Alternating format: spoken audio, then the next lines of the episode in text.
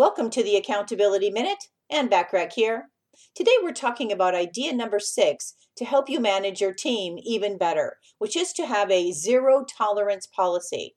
While ruling with an iron fist often results in workers losing motivation, this does not mean you let them get away with everything.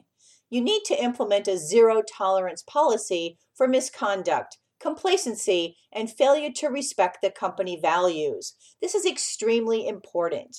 Once you've shown your employees that you are not going to stand for anyone stepping out of line, they are not likely to attempt to do anything like that in the future.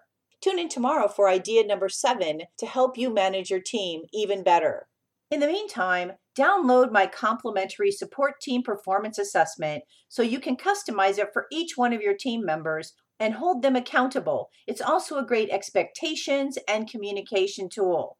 To download the support team assessment, go to accountabilitycoach.com backslash support hyphen team hyphen member hyphen progress hyphen assessment. That's accountabilitycoach.com backslash support hyphen team hyphen member hyphen progress hyphen assessment. Thanks for listening.